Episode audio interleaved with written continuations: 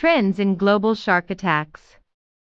Shark attacks are a global phenomenon that attracts widespread attention and publicity, often with negative outcomes for shark populations. Despite the widespread perceptions of shark attacks, trends in human water activities and shark populations are both dynamic, resulting in variable rates of shark attacks over space and time.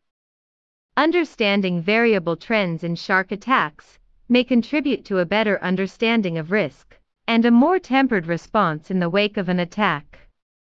We found that global shark attack rates are low, yet variable across global regions and over decades. Countries with low populations were found to have the highest rates of attack, while countries with high populations, USA, Australia, South Africa, tended to have overall low attack rates, but also much more interannual variability. From the 1960s to the present, those countries with the highest populations also tended to be the places where attack rates have increased.